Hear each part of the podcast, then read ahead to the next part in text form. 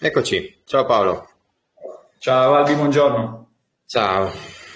Oggi non abbiamo Andrea, ma cerchiamo di fare noi il, il lavoro. E, intanto salutiamo anche Andrea che spero ci stia, ci stia, sentendo. Allora, intanto buongiorno a tutti e benvenuti a questa, questa diretta. Ehm, cerchiamo di nuovo di restare sull'attualità. Io credo che per un po' di tempo comunque ehm, dovremo periodicamente fare un po' di aggiornamento. Ne abbiamo parlato in questi giorni, qual era un po' l'argomento, eh, però è logico che gli avvenimenti hanno, che stanno avvenendo, oltre ad avere dei importantissimi effetti umani, devono prima di tutto, o meglio, eh, hanno anche degli effetti economici e in quanto tali noi dobbiamo analizzarli proprio perché andranno un po' ad incidere su quello che è l'andamento dei, dei mercati e eh, sugli effetti commerciali credo per molto molto tempo. Quindi si stanno un po' eh, muovendo quelli che erano stati degli equilibri per, per tanto tempo. Ehm, per provare a capirci qualcosa Paolo oggi dobbiamo direi la missione è quella di eh, cercare di fare una panoramica generale e eh, capire un po' qual è il, il, peso dell'Ucraina, però non dando nulla per scontato, quindi faremo un po' un discorso diciamo generale su, su quello che è il, eh, la situazione attuale, come siamo arrivati finora. Ehm, parto io f- con un compito di ehm, cercare di capire dal punto di vista storico eh, come siamo arrivati qua e qual è la situazione attuale. Quindi eh, l'Ucraina innanzitutto, che è il paese dove oggi si sta eh, combattendo, dove si è concentrata la guerra e mh, mm, non, non, me ne vogliono gli ucraini, però eh, io spero che stia vivamente all'interno dei confini di questo paese, finisca naturalmente al più presto, eh, però diciamo che si tratta di un territorio che... Ehm, ha una storia eh, di, ehm, diciamo, movimenti, di rivoluzioni, di indipendenze e eh, abbastanza recenti che eh, ne attestano quanto ancora sia un, un paese eh, in via di evoluzione nel trovare una propria, una propria identità. Purtroppo in questo caso c'è stato anche un intervento da parte di un eh, di uno Stato straniero che quindi complicherà molto questo, questo procedimento. Facendo un passo indietro, ehm, l'Ucraina viene eh, fuori da una richiesta di indipendenza ehm, ottenuta nel 1991 dall'Unione, dall'ex Unione Sovietica e eh, fino al, dal 1991 fino al 2013 diciamo che ci sono state eh, delle eh, episodi sporadici, però eh, una divisione sempre abbastanza netta. Consideriamo anche un altro aspetto che secondo me è molto importante, la grandezza di quel territorio, che quindi fa, eh, come normale che sia, avere un po' delle idee diverse tra coloro che vivono in città e conoscono una certa tipologia di vita rispetto a chi vive eh, nei sobborghi piuttosto che nelle, nelle campagne. Quindi c'è anche da tenere in considerazione una, una, ehm, una grandezza geografica molto molto eh, rilevante. Eh, fino al 2013 non capita diciamo niente di così ehm, degno di nota se non quando arriviamo eh, con allora la, la, l'Ucraina era eh, diciamo eh, aveva come governo il governo presieduto dal presidente, Yanuko, presidente Yanukovych che ha eh, preso quello che è stato forse il punto di non ritorno, cioè una direzione molto più filorussa, benché eh, buona parte della popolazione aveva l'intenzione, l'idea di voler andare più verso eh, tutto quello che era il mondo occidentale, in particolare l'Europa, e quindi avere eh, e poter trattare in libero scambio con, con con i paesi europei. Eh, da qui partono quelle che sono le proteste che sono conosciute po- poi come Euromaidan, ehm, che miravano proprio a far cadere il governo per eh, portarlo non verso ehm, il, ideologie filorusse, benché verso, piuttosto verso eh, la, quella che loro identificavano come libertà europea, libertà commerciale europea, e eh, effettivamente anche qui altra data da segnarsi molto importante era il 27 di giugno 2014, quando una volta che Yanukovych è stato allontanato eh, e ha poi salito alla presidenza un, un, nuovo, ehm, un nuovo politico che era Poroshenko, ha ehm, firmato una, quello che eh, tutti speravano accadesse qualche anno prima, cioè eh, quel, libero, eh, l'accordo di libero scambio con l'Unione Europea, tra l'altro dichiarando anche di voler entrare negli anni successivi nella Nato. E qui, ehm, per concludere l'aspetto poi, eh, diciamo, storico, nel, tra il 2014 e il 2015 poi ci sono state eh, due accordi, cioè meglio l'accordo di Minsk che è stato poi eh, diciamo firmato e siglato in due momenti differenti dove ehm, mi sembra a sostegno di eh, Germania e Francia eh, che facevano da mediatori tra, mediatori tra Ucraina e eh, Russia si cercava di eh, porre le basi per uno Stato indipendente che era quello dell'Ucraina, quindi non doveva esserci la presenza del, dell'esercito russo all'interno del, del, territorio, ma altrettanto l'Ucraina si impegnava a riconoscere delle zone eh, separatiste che proclamavano la propria indipendenza, soprattutto verso il confine eh, filorusso, che è un po' poi quel pretesto attuale in sostanza, non volendoci girare tanto attorno, questo accordo di Minsk non si è mai realmente eh, realizzato. Qui eh, nasce un po' quel concetto di che è ben, ben consapevole o eh, è ben chiaro all'interno della, ehm, del, del, filosofia eh, del, del, Cremlino e ehm, in particolare di Putin, l'utilità di quegli stati eh, chiamati cuscinetto, che non sono nient'altro che quegli stati che si trovano geograficamente tra due superpotenze, come abbiamo eh, la, la, Russia da una parte e dall'altra l'Europa, e ehm, in questo caso stiamo parlando, se andate a vederle geograficamente, da, andando da nord a sud, abbiamo ehm, la Finlandia, la Bielorussia, l'Ucraina e ehm, per certi versi anche la Svezia, perché ancora questi paesi non sono all'interno della, della Nato. Quindi questa è un po' l'evoluzione storica e la situazione pre-guerra. Una volta che questa è stata dichiarata eh, dalla, dalla, Russia, ci troviamo, dalla Russia, ci troviamo praticamente davanti a eh, una presa di posizione immediata, una molto chiara, chi dichiara guerra mh, direi che mh, il volerla eh, decantare semplicemente come un liberare delle zone a, uh, alla frontiera, mh, mm, ormai non ci crede molto più nessuno, gli interessi sono ben altri ehm, e quindi diciamo almeno gli aspetti commerciali direi, eh, poi magari con Paolo li approfondiamo meglio, della Russia credo siano abbastanza chiari.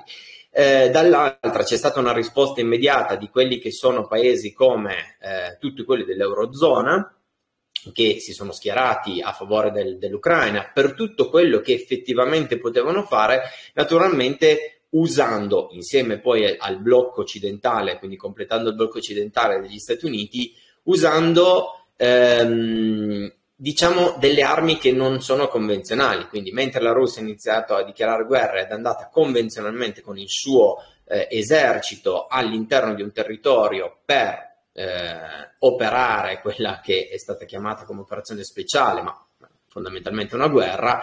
Ehm, dall'altro lato abbiamo invece l'utilizzo di armi non convenzionali che sono le sanzioni, quindi sanzioni economiche che come abbiamo visto in un'escalation hanno eh, fatto un po' cadere mh, e faranno cadere perché avranno degli effetti eh, forse non così immediati, almeno per alcuni versi, eh, sul, ehm, sulla Russia e sull'economia russia, eh, russa e anche direi sul, sul popolo. Eh, in mezzo poi a questi due abbiamo altri stati, eh, stati, tre in particolare ci interessa parlarne, che mh, diciamo ad oggi hanno preso parzialmente posizione o comunque si trovano in una difficoltà di scelta. Facciamo un esempio dell'India dove ad oggi il, ehm, il fornitore, ehm, il maggior fornitore di armi per l'India è la Russia, è altrettanto vero che l'India si trova in una fase di crescita molto ehm, avanzata dal punto di vista economico.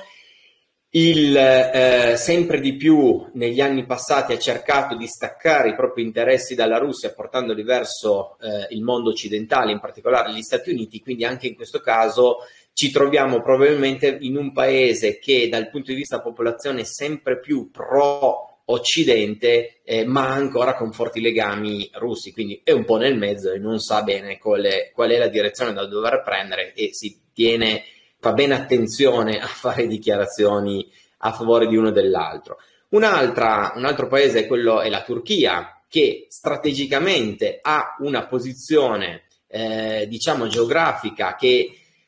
la costringe forse a, tenere una, a, a, fare determinate scelte, benché anche ultimamente ha definito e dichiarato eh, con la parola guerra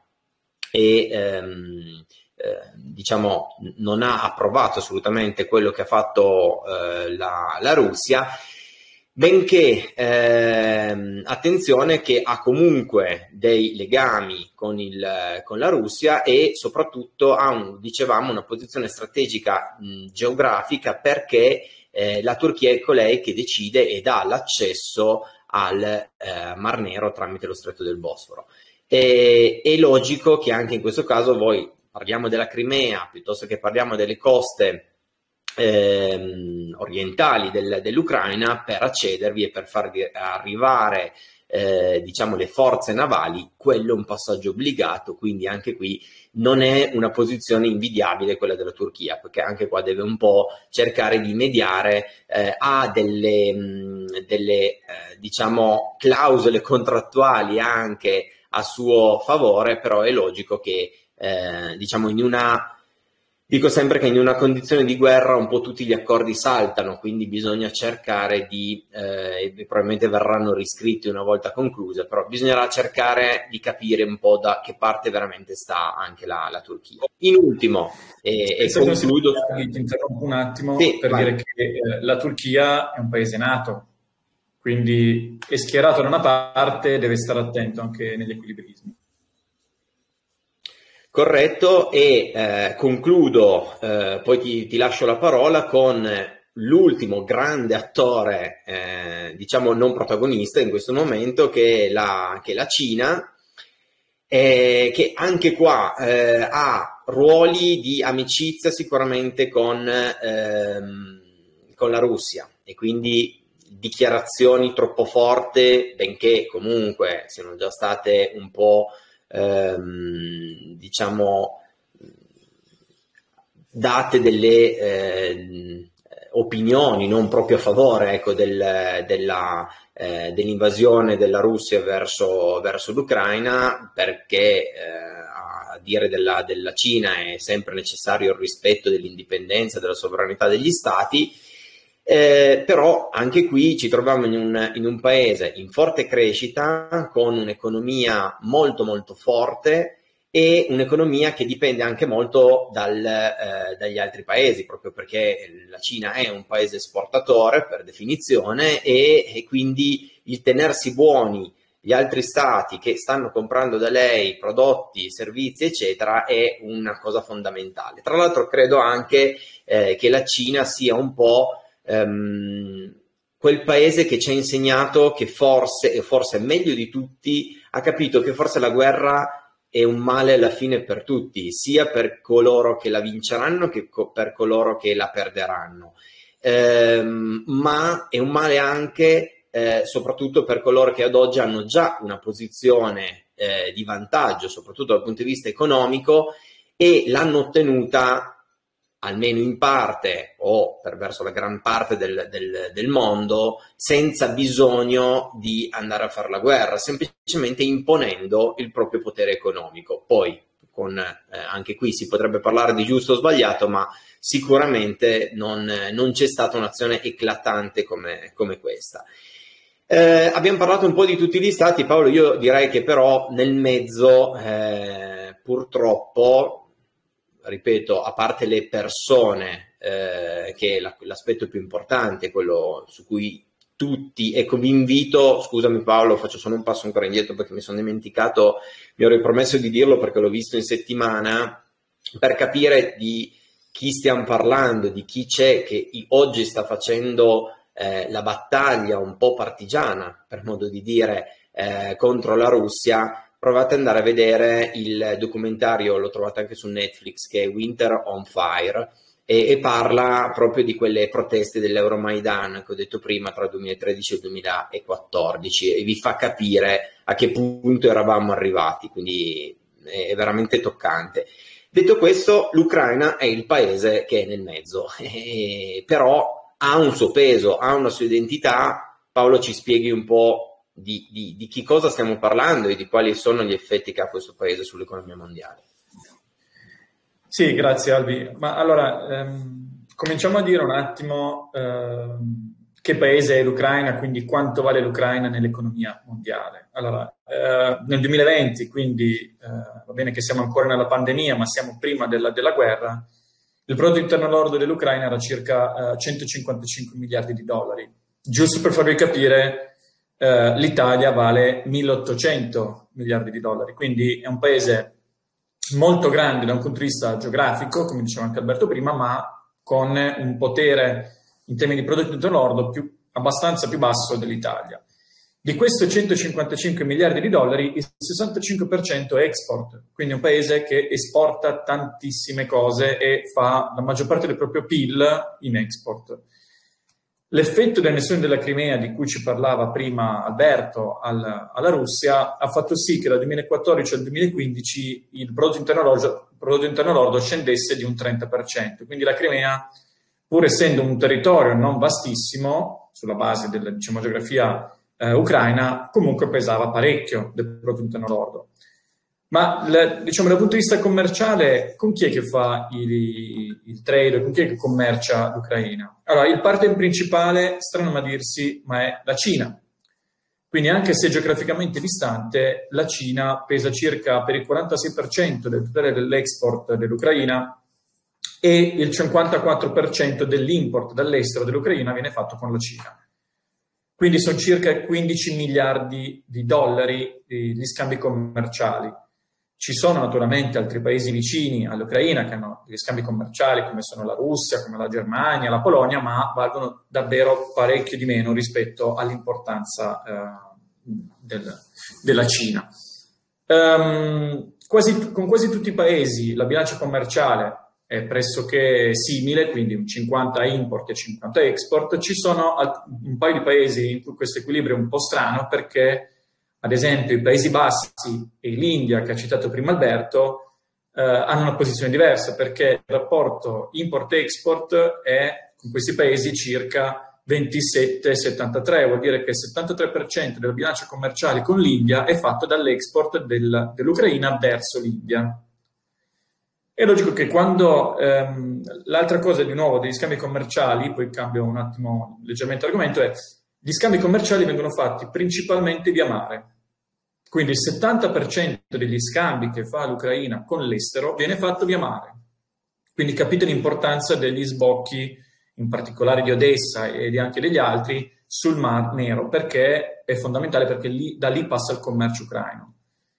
Um, ma che cos'è che esporta l'Ucraina? Cioè perché esporta così tanto? Ma principalmente prodotti agricoli. Considerate che circa un terzo del totale dell'export è fatto da prodotti agricoli, quindi grano, oli vegetali, eh, gli animali, ma principalmente grano. Qualcuno dice, cioè si dice che eh, circa il 15% del grano mondiale provenga dall'Ucraina. Quindi eh, è molto importante l'Ucraina dal punto di vista di grano, tant'è che in Italia abbiamo sentito dire che la pasta esploderà come prezzi, tutti i pani, panifici sono preoccupati e quant'altro. Subito dopo però ci sono minerali di ferro e l'acciaio, quindi non è soltanto grano, ma ci sono anche altri materiali molto importanti. L'altro tema è che in Ucraina passa il gasdotto che porta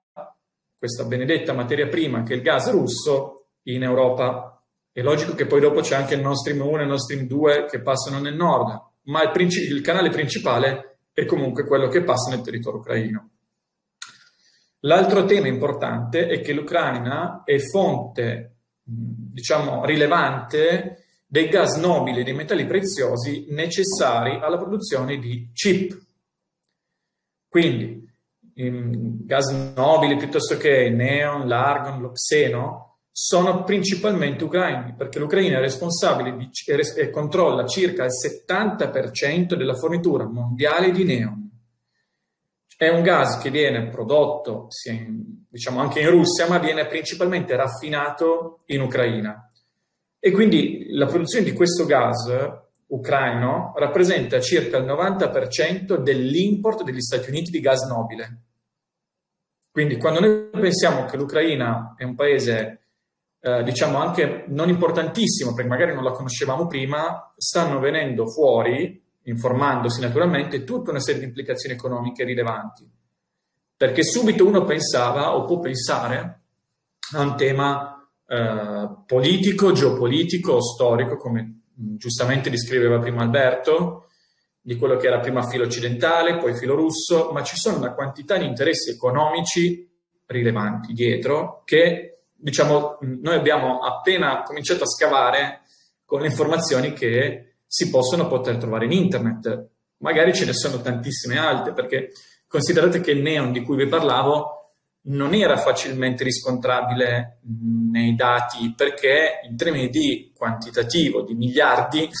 non vale così tanto, però è una fornitura che eh, anche poche centinaia di milioni o, o, un miliardo per assurdo è tantissimo per questo tipo di materiale. No? Vi, vi, faccio un minimo accenno, a, riprendo quello che diceva prima Alberto sul tema del paese cuscinetto e perché era importante. La chicca che vi do è che, ehm, a parte un tema dell'indipendenza del 1991, c'è da dire che eh, Kiev è stata la prima vera capitale della Russia. Quindi la, l'impero russo la, Russia, la, la Russia scusate, è nata in Ucraina, perché dall'882 al 1200 quasi, 1169, Kiev era la capitale della Russia, quindi anche da un punto di vista storico il popolo russo, diciamo che non avere l'Ucraina sotto suo controllo è, è pesante, è davvero pesante dal punto di vista uh, storico e ehm, appunto è, è, importante i paesi cuscinetto, come diceva giustamente prima Alberto, perché proprio se andate a vedere sulla cartina geografica è palese che tutti questi paesi che dal nord a sud, fino ad arrivare anche alla Turchia, ci metto dentro anche la Turchia, sono paesi che di per sé devono eh, rimanere, e l'obiettivo era che rimanessero, paesi cosiddetti indipendenti. Questo è un po' eh, diciamo l'importanza storica, ma soprattutto commerciale che può avere eh, l'Ucraina sul resto del mondo. Quindi sembra un paese che non era molto importante se noi guardassimo il suo GDP, ma per alcuni settori specifici non è, non è per niente banale il suo apporto. No, effettivamente eh, cioè pensare a, ed è quello Paolo se tu sei d'accordo, ehm, cioè tutto quello che abbiamo guardato in, in questi giorni potrebbe essere approfondito ancora come argomento a sé stante, cioè cerchiamo di ragionare un attimino eh, sul discorso di quante sono le variabili che effettivamente possono andare ad incidere che, eh, e possono influire sull'andamento di questa, eh, di questa guerra, chiamiamola col suo nome proprio perché ogni attore, ogni soggetto che eh, la sta eh, attivamente eh, giocando, ok, eh, in qualche, maniera, in qualche maniera deve tener conto dei propri interessi, dei propri vincoli, eh, della propria storia, abbiamo visto anche, e pertanto quello che ne verrà fuori sarà un mix eh, di tutto questo. Quindi oggi ragionare sapendo già quello che avverrà, quello che succederà sarà molto difficile, a prescindere da come co- si conclude, che sia una guerra breve, eh, la Russia e soprattutto Putin che l'ha voluta pass- la faccia passare come una vittoria e ritorni in patria, faccia esattamente quello che ha detto, quindi eh, ritiri eh, le truppe, faccia, metta su un un classico governo fantoccio e niente più di quello, dichiari l'indipendenza dei, dei, dei, delle zone eh, separatiste, oppure che sia una guerra lunga, oppure ancora che magari in Russia venga, eh, diciamo, mh, capovolto il,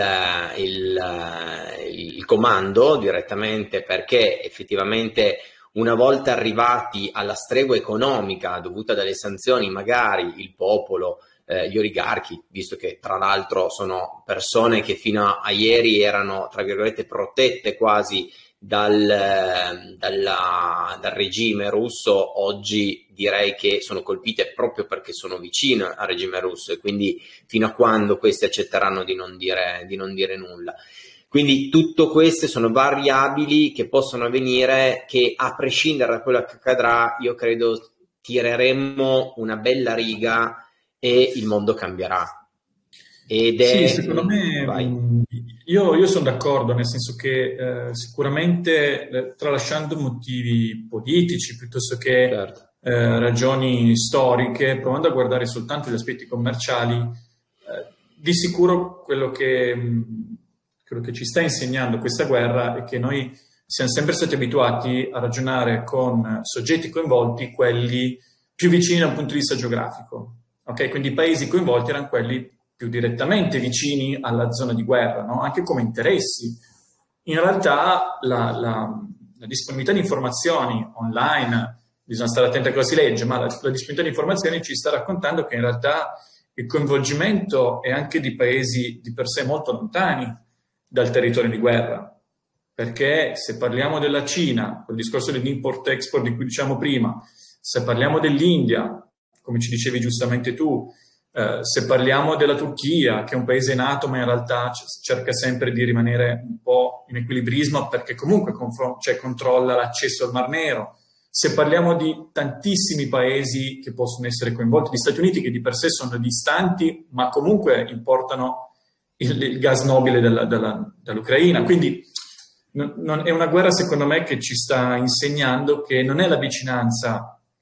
al paese che determina l'interesse, ma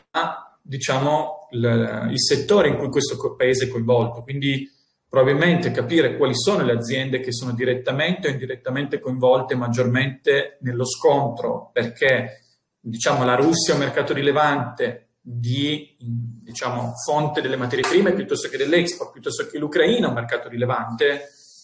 può essere una visione da, da affrontare probabilmente.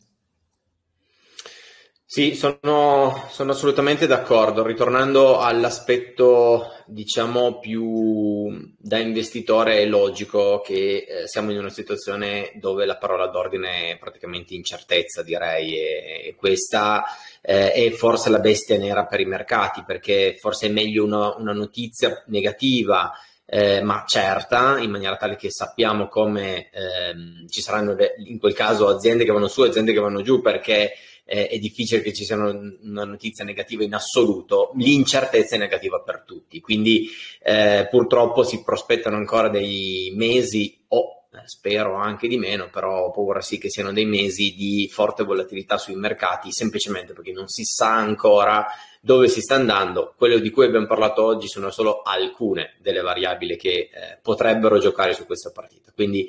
bisognerà fare molta attenzione. Avevamo preparato anche dell'altro materiale su cui parlare, però Paolo, se sei d'accordo, io direi che eh, forse periodicamente questo... Sì, è un argomento molto grande, quindi non possiamo stare quattro ore a parlare esatto. di questo. Esatto, io tenderei a dire che ci riaggiorniamo periodicamente, ci impegniamo anche noi a, riaggiornarci, a riaggiornarci periodicamente. Oggi è stata un po' una panoramica su questa eh, su questa situazione e approfondiremo magari strada facendo piccoli argomenti ecco, di volta in volta. Bene, eh, grazie mille Paolo, abbiamo già sforato quindi chiudiamo. Grazie Paolo, grazie a tutti e grazie ancora come diciamo noi, stay bread.